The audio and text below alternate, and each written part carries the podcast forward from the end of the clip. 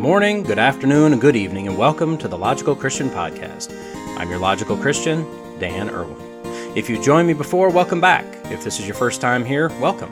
At the Logical Christian Podcast, we look at what's going on in the world of current events, politics, science, and whatever the mainstream media feels is important to tell us. But rather than just accepting their spin and swallowing their narrative, we look at it logically and we look at it as Christians. Links can be found in the show notes if you want to follow along. So, with that, Let's go be logical Christians. We are complex beings, clinging to the skin of a complex orb, spinning and hurtling through a complex solar system as part of a complex galaxy in a complex universe. And rather than just fall back on Occam's razor, which states that the simplest answer is usually correct, we have to take this unfathomable complexity and make it even more unfathomabler by discounting the one coherent documented account that exists and creating our own out of whole cloth. And this is what we consider to be a good idea. On today's episode, first we're going to exist forever, and then we'll learn how one can equal three and other paradoxi.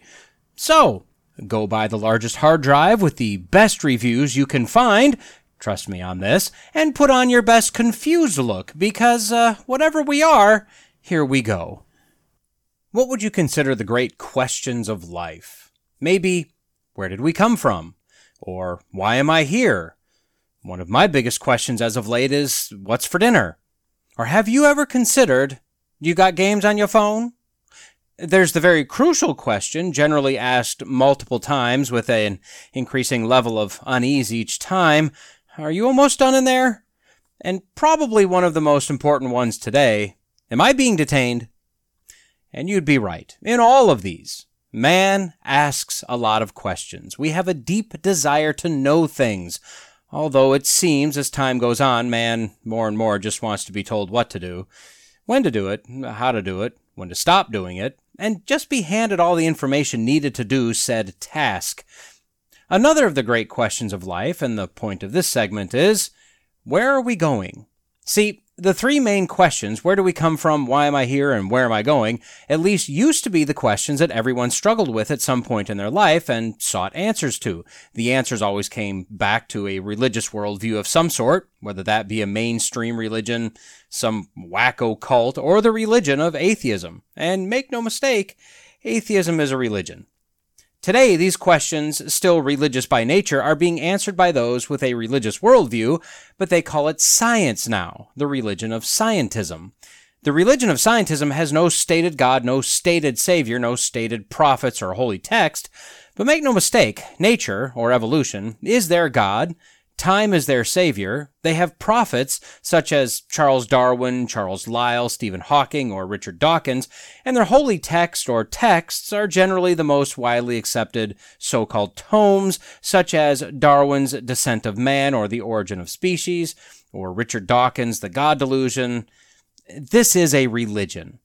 Now, for the religious, and specifically for the Christian, we have answers to life's great questions, albeit unsatisfying for questions of the past and the future due to the general brevity and lack of specifics, but we can give a plausible, logical, defensible answer for the three questions. But when nature, evolution, natural processes are your God, your answers to the great questions of life skew into the absurd, the morose, the dystopian. Found on sciencealert.com, headline, quote, Hold out humans, colon, chilling glimpse into our future if we survive another million years. The picture heading up this article is an iRobot kind of head with cold mechanical features but dark human like eyes, and this should give us some idea of where this article is taking us. It starts with this opening paragraph, quote, Most species are transitory. They go extinct, branch into new species, or change over time due to random mutations and environmental shifts. A typical mammalian species can be expected to exist for a million years. Modern humans, Homo sapiens, have been around for roughly 300,000 years. So what will happen if we make it to a million years? Okay, let's start here. The author is framing the argument by begging the question. He's clearly stated that, as we all know, and you'd be a fool to challenge science, mammalian species can only be expected to live for a million years. Now that he's stated his fact and framed his argument, he asks, so what happens to humans if we make it to a million years? Well, based on the premise he's locked us into, we go extinct, right? We disappear. But don't worry. If you look in the corner of his argument, you'll see science thumping its chest saying, I got you, fam. So scientism is working off of three basic answers to this question. And as scientism must do, they leave the realm of science in order to get their three theories, plucking them instead from an H.G. Wells essay entitled Man in the Year Million. We could go extinct, turn into several species, or change. Now, the author mentions near future enhancements for humankind, such as drugs and technology, in order to increase our intelligence, make ourselves stronger, custom design babies to make them better, or generally make us live longer. But that's temporary. As humans, the naturally evolved, of course, humans, are really just another mammal that's heading for extinction.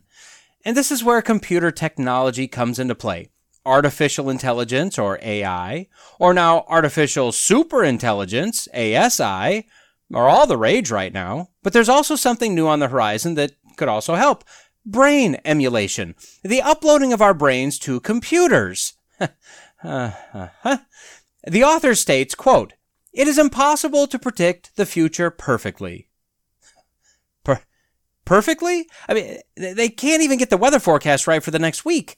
They've predicted global warming, global climate doom every seven to 10 years for years now, decades with nothing to show for it. And we've been nearly out of oil for decades and decades now.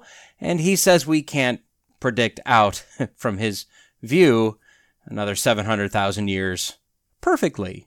Well, yeah, yes, I'll agree with that. Yeah, absolutely. He goes on, quote, It depends on fundamentally random factors, ideas and actions, as well as currently unknown technological and biological limits. I think the most likely case is vast speciation, when a species splits into several others. And this is where we slip into the question of what is a human? Now, to him, we're a thinking meat sack, and that's really about it. A rather poorly designed meat sack, uh, to be honest.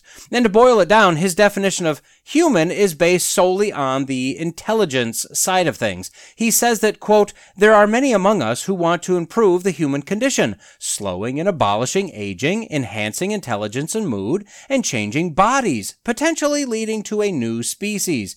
But he admits that even if we're able to head down this path of transhumanism, not the words he used, and make it cheap, easy, and probably fun and exciting, quote, some people will refuse them on principle and build their self image of being, quote, normal humans. Hmm. Resist becoming a machine, a computer, refusing this based on principle. That's probably just about right. Yeah, just on the principle. He believes this species of holdouts will likely just declare themselves the, quote, real humans, and, quote, we should expect the most enhanced people generation by generation, or upgrade after upgrade, to become one or more fundamentally different post-human species. So is a computer a species?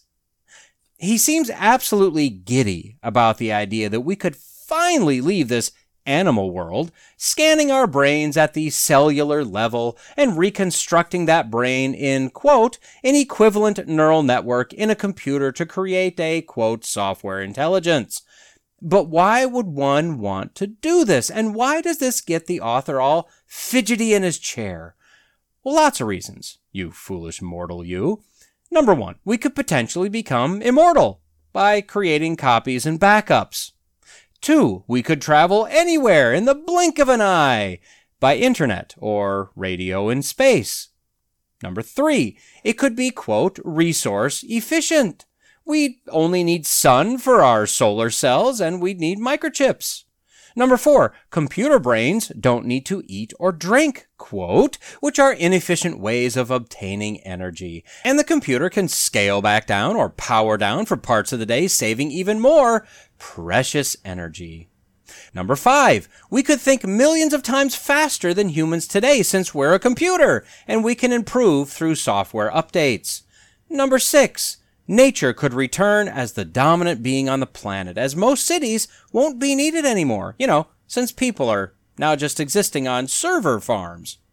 I mean, how much do you want to upload your brain to a chip and just dispose of, well, compost in an environmentally beneficial way, of course, this meat sack of a body? He also mentions the alleged increasing pace of artificial intelligence becoming sentient or conscious, you know, where AI thinks and learns and understands exactly like a human. The author prophesies, uh, sorry, sorry, this is science. He hypothesizes. No, this is scientism. How about this?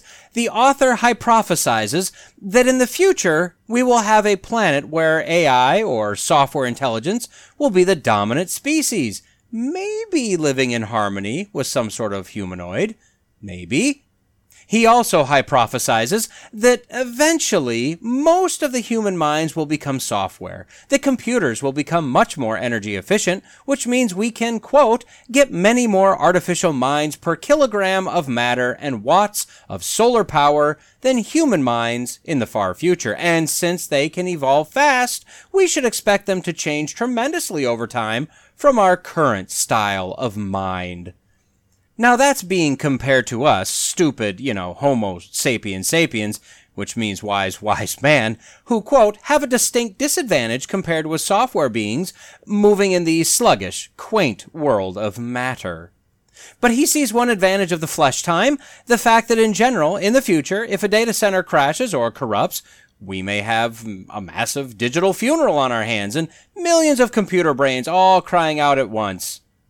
Actually, no, they'd say nothing. We just hear a loud pew, and those brains gone. Much like that document you had been working on for half a day that you neglected to save when the power went out. Eh, same, same idea. Now, as if he hasn't been condescending enough about us fleshies, you know, we, the holdouts, he says, quote, Natural humans may remain in traditional societies, very unlike those of software people. This is not unlike the Amish people today, whose humble lifestyle is still made possible and protected by the surrounding United States. It is not given that surrounding societies have to squash small and primitive societies. We have established human rights and legal protections, and something similar could continue for normal humans. Aw, he sounds sweet and caring.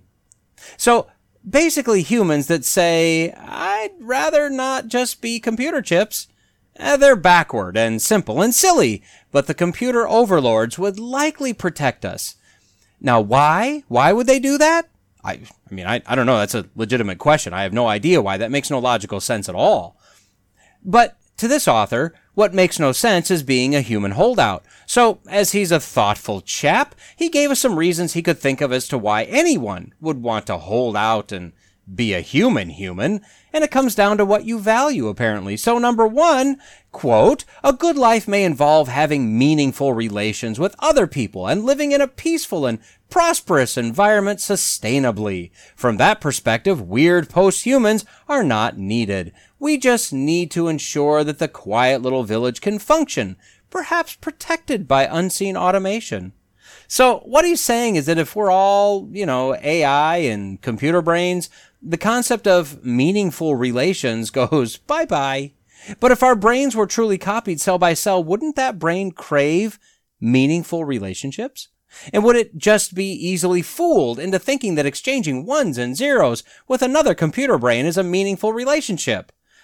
Although, social media. Huh. Eh.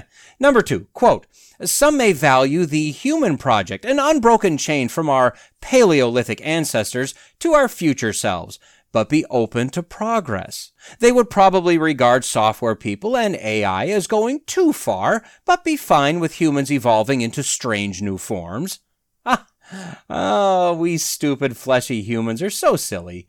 I like how his reasons thus far have included our desire to live sustainably, and both past and future evolution, because that's a theory that's definitely been proven correct. Number three, quote, Others would argue what matters is freedom of self expression and following your life goals.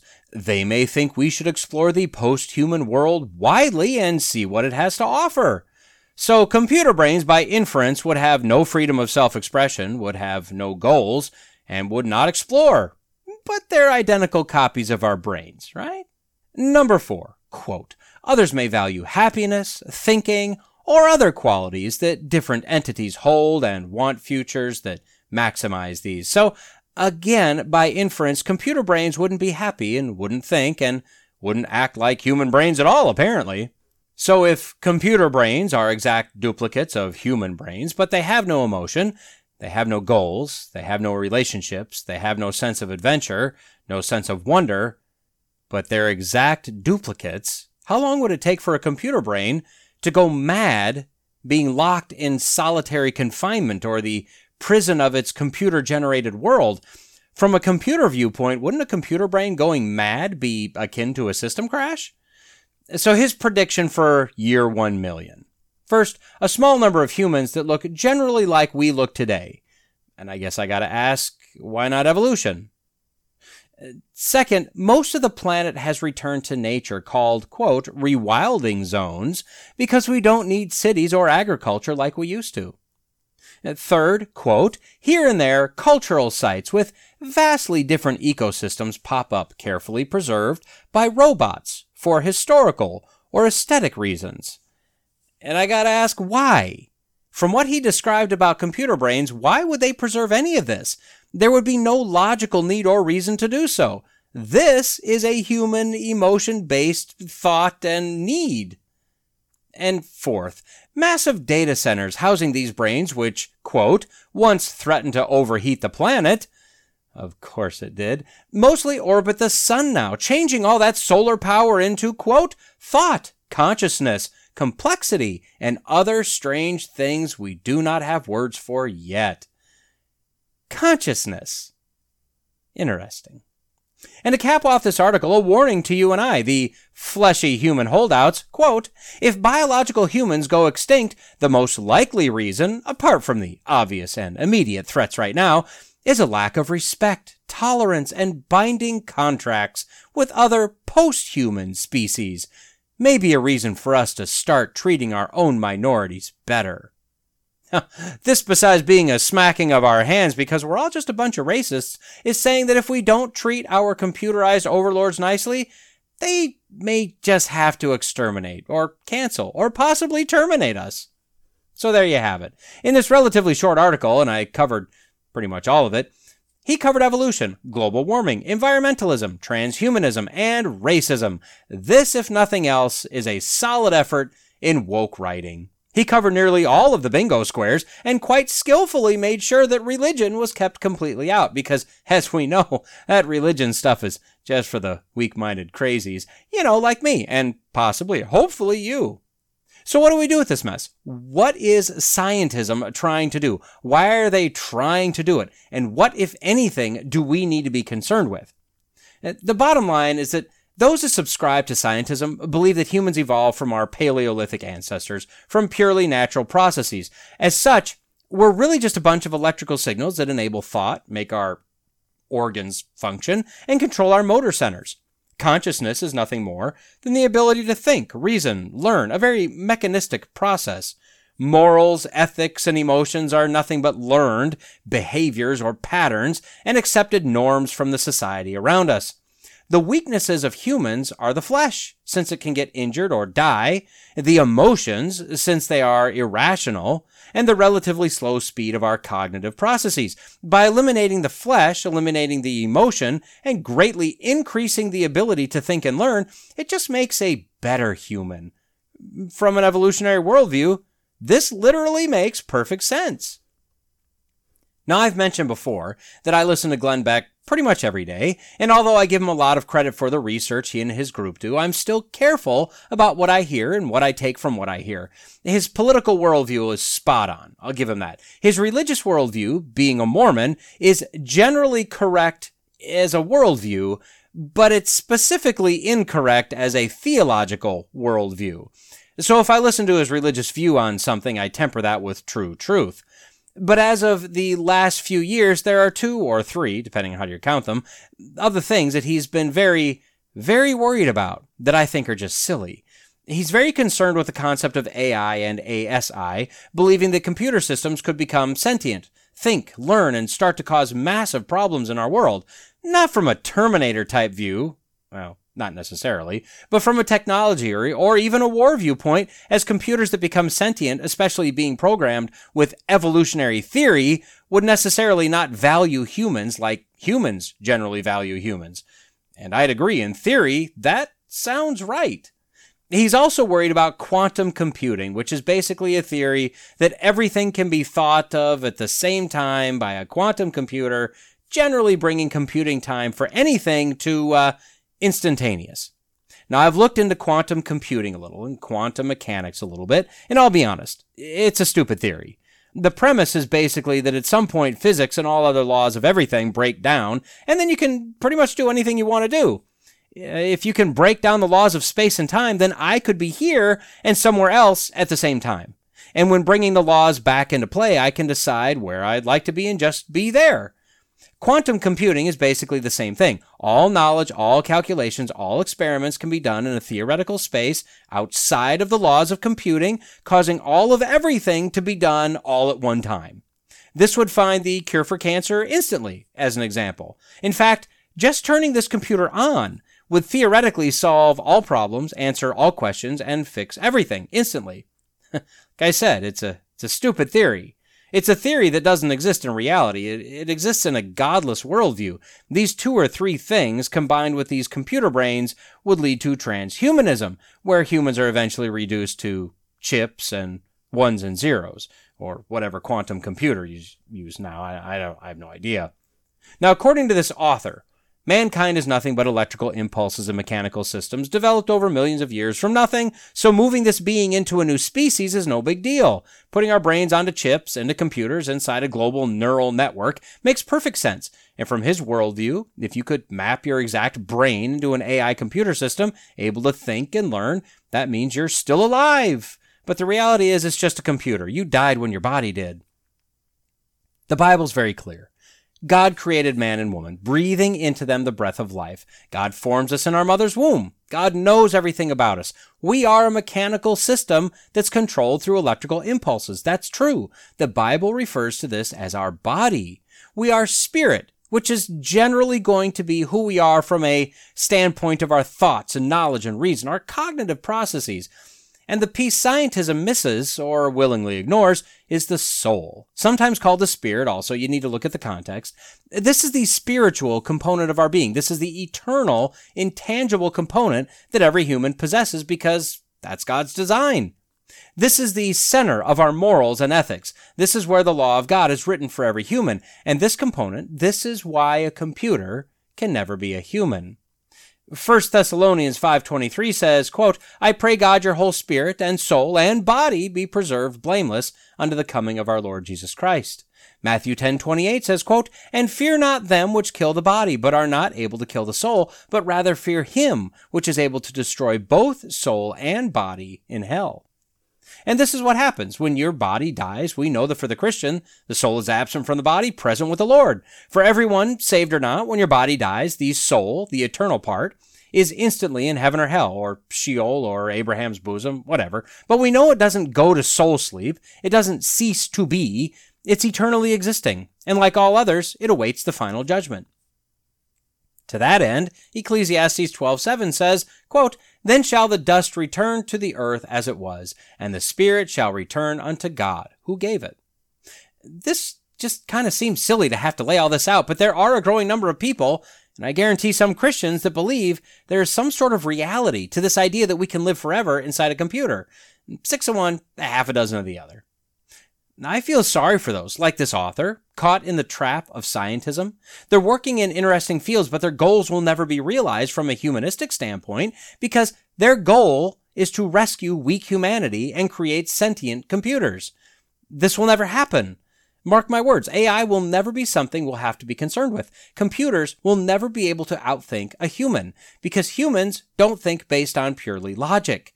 Computers will never be able to replicate the emotions, morals, and soul of a human. God will not breathe the breath of life into a neural network, and man is incapable of doing so. People like this author are currently bound for hell, let's be honest here, unless God opens their eyes and grants them faith to believe. Regardless, they could focus their efforts, their minds, their intelligence on something that matters, something real. There are uses for AI, high speed computing, and even neural networks, but mankind without God fears the prospect of death, of blinking out of existence, and mankind knows that inherently we are, or at least we're supposed to be, eternal beings. So they strive to find that path to immortality. But man also hates God and does not want to leave his eternity in the hands of that guy. We just rather do it on our own. And that's not an option. What I fear most coming out of this is an AI computer system that's promoted as a way to live forever, as I have no doubt that we'll create something that seems like it's doing this, and then the pairing of that with the latest push around the globe, especially in the first world for some reason, to legalize assisted suicide for, uh, for everything. Terminal illness, non-terminal illness, depression, poverty, homelessness, loneliness, probably hangnails and gout, I don't know, lupus, everything. If I live with chronic pain or I'm homeless and you're telling me I can live differently but still be alive and not have to deal with this life, oh, sign me up. This is why you and I need to be very clear when we share the gospel with others. We need to go back to the beginning ensure others know where we came from, both physically and spiritually. We need to be clear about why we're here to worship and glorify God, to serve God, to love God with all that we are and love our neighbors as ourselves. And we need to be clear about where we're going and what happens to us when we die, that we are eternal beings, that we will live forever, but it won't be in a computer. And then, when they have an understanding, we can present the gospel, which ties all these questions together and results in the peace, hope, and joy that so many are searching for. I'd like to introduce two concepts to you. And let's be honest, at this point, this is a reintroduction for most of you. First, paradox. No, not paradox. Paradox. Boiled down, this is where two things conflict with each other at the same time in the same relationship. The water is hot, the water is cold. I can't stick my hand in water and find it to be both hot and cold at the same time. You could feel that the water is cold, while I feel that the same water is hot, but that's not the same relationship. My own hand, my own perception cannot be both of those at the same time. That's a paradox. Second, insanity. I've seen a number of similar ways to state this, but the definition of insanity is to do the same thing over and over again, expecting a different result. That's the car engine that cranks but won't start. So you get out, lift the hood, stare at the engine intently for a minute, get back in, try again. Same problem. Then you get out, look more closely at the engine, get in, same thing. And yes, most of us are borderline insane as we do this sort of thing from time to time. Of course, it doesn't help when you've tried the same thing for the twelfth time, having changed nothing, and then it works. That just reinforces this behavior and drives us deeper into insanity. But as I tend to do, I digress. Today I'm going to hit quickly on three articles. Well, quickly is a relative term, but we're not going to look at any of them too deeply, as none of the articles are really that deep to begin with, but they're all tied together, loosely ish. Our first article is found on theguardian.com. Headline Schools call for end to archaic daily worship following UK census results. Ah, uh, yes, the Christianity is an old, dusty religion argument. That argument is nearly as old as Christianity itself, it would seem. So, the gist of this article is that with the recent drop in the UK census of Christianity to minority status, under 50%, and the rise of the nones, or non religious, up to 37%, the cries for doing away with Christianity altogether have picked up steam. Apparently, in the UK, quote, all state schools are legally required to provide an act of collective worship that is broadly Christian every day. Now, I'll give you a shiny farthing if you can guess how many actually do this kind of instruction, as stated every day. Nick Gibb, the school's minister, said last year that his department would be investigating any allegations that this mandate is not being enforced. But Nikki McGee, the lead teacher on religious education for the Inspiration Trust, says, quote, the collective worship is pretty much meaningless in schools that are not faith-based. The census results show it is archaic. Mark Shepstone, the assistant head at Bungay High School in Suffolk, backs this sentiment up by saying this requirement is just generally ignored by most schools because it's, you'll never guess, archaic. It appears that most schools still do the mandated assemblies, generally daily, although not always, and a general moral message, define that how you will, is given. But as Professor Russell Sandberg of Cardiff University, an expert on law and religion, says, quote, the legal framework is stuck in the 1940s. The census underlines that requiring a daily act of worship is utterly archaic and discriminatory. And he goes on to say, quote, the law breaches children's human rights because they have no choice. If your local school is faith-based, the religious ethos pervades everything and you can't opt out. As of right now, the Department of Education does not plan to make any changes to this requirement. Quote, Collective worship encourages pupils to reflect on the concept of belief and the role it plays in society. Schools are able to tailor their provision to suit their pupils' needs. Hmm. Okay, keep this one in mind. And as we move on, we find on toddstarnes.com headline, Atheist Triggered colon, Oklahoma governor claims state for Jesus. So in the middle of November, Oklahoma Governor Kevin Stitt prayed the following prayer. I'm not exactly sure what event this was for. Clearly it was concerning the election, but the event is really not pertinent for the story. He says, quote, Father, we just claim Oklahoma for you. Every square inch, we claim it for you in the name of Jesus. Father, we can do nothing apart from you. We don't battle against flesh and blood, but against principalities and darkness. And Father, we just come against that. We just loose your will over our state right now in the name of Jesus. We just thank you, and we claim Oklahoma for you as the authority that I have as governor, and the spiritual authority and the physical authority that you give me. I claim Oklahoma for you that we will be a light to our country and to the world. We thank you that your will was done on Tuesday, and Father, that you will have your way with our state, with our education system, with everything within the walls behind me. Lord, we pray that you will root out corruption and bring the right people into this building.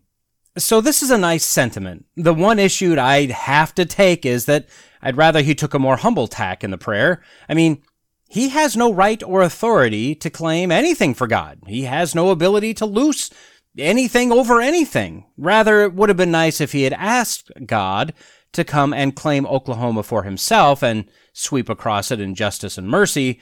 I know what he was trying to say, though, and you may think I'm being nitpicky, and that the Holy Spirit will clean up our language but the language he used, the authority he claimed, is akin to the dominion theology, which is, that's a dangerous theology, and it's not biblical in the least. I'd just like to know that he's not going down that road. For this discussion, that's neither here nor there. Plus, I've got Jim Justice for my governor, so, whew. Regardless of his theological bent, wow, did he trigger some folks with his Jesus talk.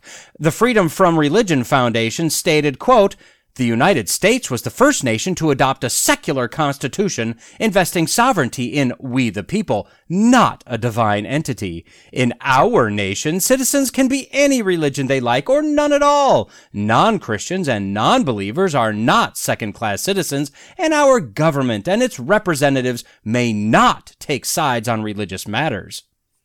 Okay. So it's true. The Constitution doesn't specifically say we gonna worship God that doesn't mean that it was secular. Plus, you know, the language in the document where we declared ourselves a sovereign nation, that's kind of clear that the founders never considered this nation a secular nation. That said, they are correct. The freedom of religion is a real thing. People can choose to believe or not believe whatever they want, but that extends to citizens that happen to be in governmental positions as well. So no, yeah, he can take a side on a religious matter, and the FFRF can go pound sand with their Karen-esque screeching. But notice how quickly they jumped all over this. This literally made non-Christian residents of Oklahoma second-class citizens, uh, apparently. He was discriminatory and committed literal violence against people. Okay, so keep this one in mind also. Uh, speaking of literal violence, moving on to article number three, found on theblaze.com, headline, Bible verse painted on high school teacher's parking space angers fellow staffer. Quote, I feel like it's attacking me. Well, we've now moved into Florida for this story, where instructional assistant at Wiregrass Ranch High School, Marianne Gentilesco, is being traumatized on a daily basis by the violence being done to her. You see, students and teachers at this school, and I'm not sure if this is only the school district or if this is statewide, are given the freedom to express themselves as long as what they're doing isn't being incorporated into the instruction or generally proselytizing. It's legal for them to do this. Still, though, Ms. Gentilesco, who appears to be about 400 years old, 400 bitter years, says that she feels like this verse painted on a teacher's parking space in the parking lot is attacking her as she has to walk by it, or chooses to walk by it. I'm not really sure which. She said that it, quote, brings me to the verge of tears, and that although she would be fine if this was done at a church, quote, you put it on a state funded property. I'm not okay with it. So what does this verse of violence say? Well, hide your ears and cover your children. The verse is Philippians 4:13, which violently and attackingly says, quote, I can do all things through Christ, which strengthens me. Oh, now how scared are you? My beef with this verse is that it's generally taken wildly out of context slapped on every piece of merch possible. Every athlete claims this as his or her life verse, etc. But the truth is, uh, no, ne- neither you nor I can do all things. This is a verse where Paul was telling the church of Philippi that he is very grateful for their concern for him and that they didn't need to worry about not being able to help him at a previous time, that he's had his highs and lows, he's had his times of plenty and times of hunger, he's had great abundance and times of need, and what he's learned is that he can endure all of these things, that he has the strength through Christ to weather all situations if Christ chooses to sustain him. But what does our Cretaceous aged Ms. Gentilesco find troubling about this verse, you may ask? Well, she's a Jew. Uh, she said that she grew up hearing stories about her parents and the Holocaust, and that walking past this parking space, seeing those words, brings her back to the six million Jews that were killed for their faith. The article says that she also added, quote, they survived, we didn't. Now I tried to find the exact context for that statement. I couldn't find it. I think from the context of this article that it's saying the Christians survived, the Jews didn't, so this is painful for her. Well, okay. Let me set a few things straight before we move on, as I feel I need to, and this is my podcast, so I can do things like that. First, the Jews did survive. As a people and a religion, they weren't wiped out. The Christians also survived. As a religion, they weren't wiped out. Second, Hitler may not have started with the Christians, but Christians were also persecuted and murdered by him. Now, not to the same extent, but they were not immune. Hitler wasn't a Christian and had no love or loyalty to Christians. Third, regardless of what Ms. Gentilesco thinks, the Jews were not wiped out because of their faith. Nothing I've read said that Hitler just hated the Jewish religion. Everything says that he was an anti Semite, which is a person that hates the Jews as a culture, race, or ethnic group, per Merriam Webster's dictionary. If you notice, no faith or religion component in there. There's a number of theories and facts as to why Hitler may have wanted to murder the Jews. One theory is that it was a Jewish doctor that inflicted great pain on Hitler's mother trying to cure her breast cancer, which failed to do so, and Hitler blamed the doctor for her death and her pain. Now, this has been debunked. Another theory is that Hitler believed the Jews were responsible for Germany losing World War I because they betrayed Germany. Now, there's no evidence that the Jews betrayed Germany, but this rumor was spread, and it's possible that this helped fuel the hatred for the Jewish people, especially since Hitler was a staunch German nationalist. One fact is that Darwinian evolution played a part in his hatred for the Jews. In his striving to create the perfect race, the Aryans, he needed to eliminate all those that could pollute the human race, pollute it with blood that was not as evolved as the Germans. Hitler had an evolutionary chart of various races. The Jew was the least evolved of all ethnic groups, being, in his words, nearly pure ape. So, Ms. Gentilesco needs to get her history straight. Hitler didn't kill Jews based on religion, or at least that wasn't a reason I could find anywhere. He did kill Christians, also, and likely not primarily for their religion, but for their eventual pushback on his policies and practices. So if she's thinking that the Christians got a free pass, uh, so a mention of Christ's literal physical violence on her, well, I'm sorry, darling. It's, it's not right. But now to the point of this segment. Let, let's tie these points together, shall we? What can we take from these three articles, which are sadly very representative of attitudes toward Christianity in general? We can take that Christianity is archaic, falling out of favor, drifting away, obsolete, if you will. People don't even really care anymore about this archaic religion, so we might as well do away with it. That said, even though it's a dying belief system that holds no power, it is one of the most discriminating things possible to make a public profession of that faith, especially to force others to be claimed for God against their will. This religion on life support is so powerful, so dangerous, that we cannot allow people to state their beliefs out loud. In fact, just the words of this powerless relic are literal violence, attacking people and making them cry. See, these articles are a microcosm of our world today. Whether they want to admit it or not, all humans know inherently that God is real, that Jesus is real, that Christianity is a very real thing. They demonstrate this by their absolute fear of it and their desire for it to go away and to be relegated to the church building, maybe the church property in general, but definitely not out in polite society. This is the paradox that a majority of mankind find themselves in. They know that this is a stupid myth made up by weak, low IQ, backward people, but they must make it go away. Now, if there were a governor that said he claimed Oklahoma for Zorg, the god of Uranus, people would start looking into sizes of straitjackets and availability of rubber rooms, but largely he'd be ignored and derided as a nut. But claiming Oklahoma for God, oh, the Freedom from Religion Foundation absolutely knows that this carries weight, that there is a reality to this prayer. As for Ms. Gentilesco, it appears that it's only the words of the Christian faith that cause her pain. Would she have complained if it was maybe just a generic quote, say like, uh, quote, do not compare yourself to others. If you do so, you are insulting yourself. Or we could say maybe, uh, quote, don't let what other people think stop you from doing the things you love. Or how about a nice educational quote? Quote, reading is not an end to itself, but a means to an end. Now, I feel confident saying that she wouldn't have thought twice about these quotes, possibly even expressing her appreciation for the inspiring words. She would have no idea that all three of these were quotes made by Hitler. And would any of us disagree with these quotes? Not at all. I mean, there is truth to these sayings. Now, it's possible that Ms. Gentilesco, an educator of what appears to be Biden esque advanced years, took what her parents allegedly told her at face value for her centuries of existence, never once bothering to read and investigate for untold seconds on Google to discover what the experts say were the reasons Hitler murdered so many people, or to discover that approximately 3 million Christians were murdered by Hitler also. That's possible. Or it could be that Ms. Gentilesco is using the wisdom of her many, many, many years to know that she could use her Jewishness as a cover for her hatred of Christianity.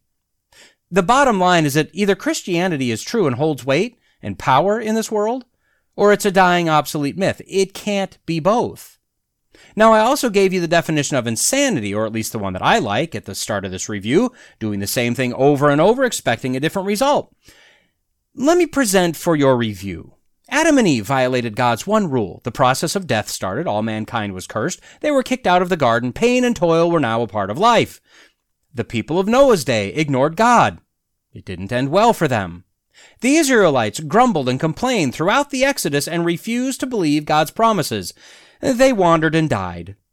The Israelites time and time again ignored the laws of God. Conquest, oppression, exile, slaughter was their punishment, eventually oppressed to the point that they humbly begged for God's forgiveness and came back to God.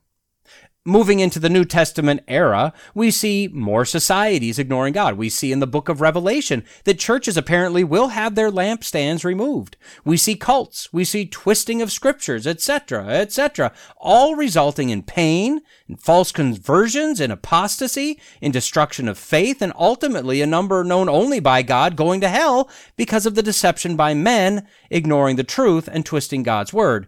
And the lethargy of man wanting to be bottle fed the watered down milk of the word rather than diving in with fork and knife to the rich, satisfying meat on their own.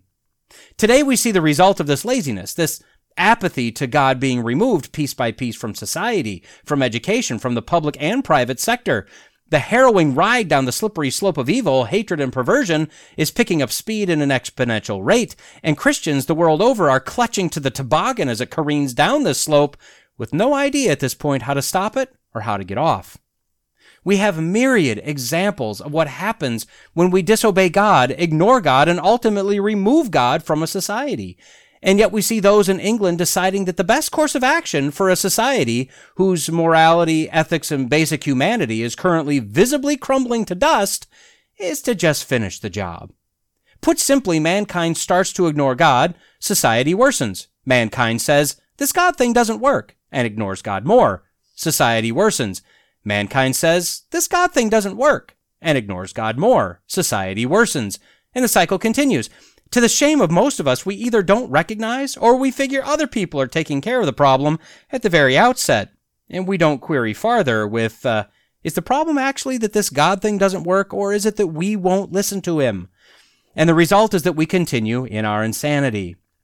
If Christianity is true, by definition, it will never be obsolete and it will never die.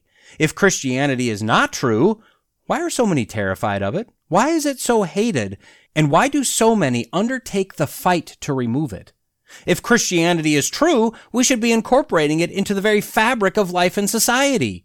If Christianity is not true, why do societies fall apart when it's removed? 1 Corinthians 15. Now, if Christ is proclaimed as raised from the dead, how can some of you say there is no resurrection of the dead? But if there is no resurrection of the dead, then not even Christ has been raised. And if Christ has not been raised, then our preaching is in vain and your faith is in vain. We are even found to be misrepresenting God because we testified about God that he raised Christ, whom he did not raise, if it is true that the dead are not raised. For if the dead are not raised, not even Christ has been raised. And if Christ has not been raised, your faith is futile and you are still in your sins. Then those also who have fallen asleep in Christ have perished. If in Christ we have hope in this life only, we are of all people most to be pitied. But in fact, Christ has been raised from the dead, the first fruits of those who have fallen asleep. For as by a man came death, by a man has come also the resurrection of the dead. For as in Adam all die, so also in Christ shall all be made alive. But each in his own order, Christ the firstfruits, then at his coming, those who belong to Christ. If the argument that Paul just laid out is false, what are we doing here?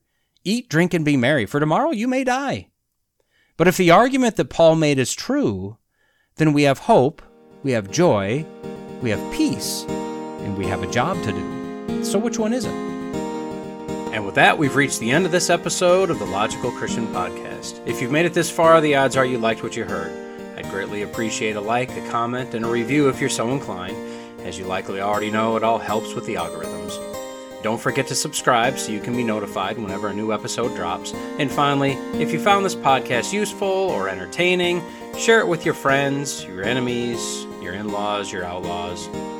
If you want to reach me, you can do so at lcpodcast at outlook.com, or increasingly, I'll be using at lcpodcast on GETTR. Laurence J. Peter said, Against logic, there is no armor like ignorance. But Jesus told us that if you abide in my word, you are truly my disciples, and you will know the truth, and the truth will set you free. So stay in the word, stay logical, stay faithful, and until next time, God bless.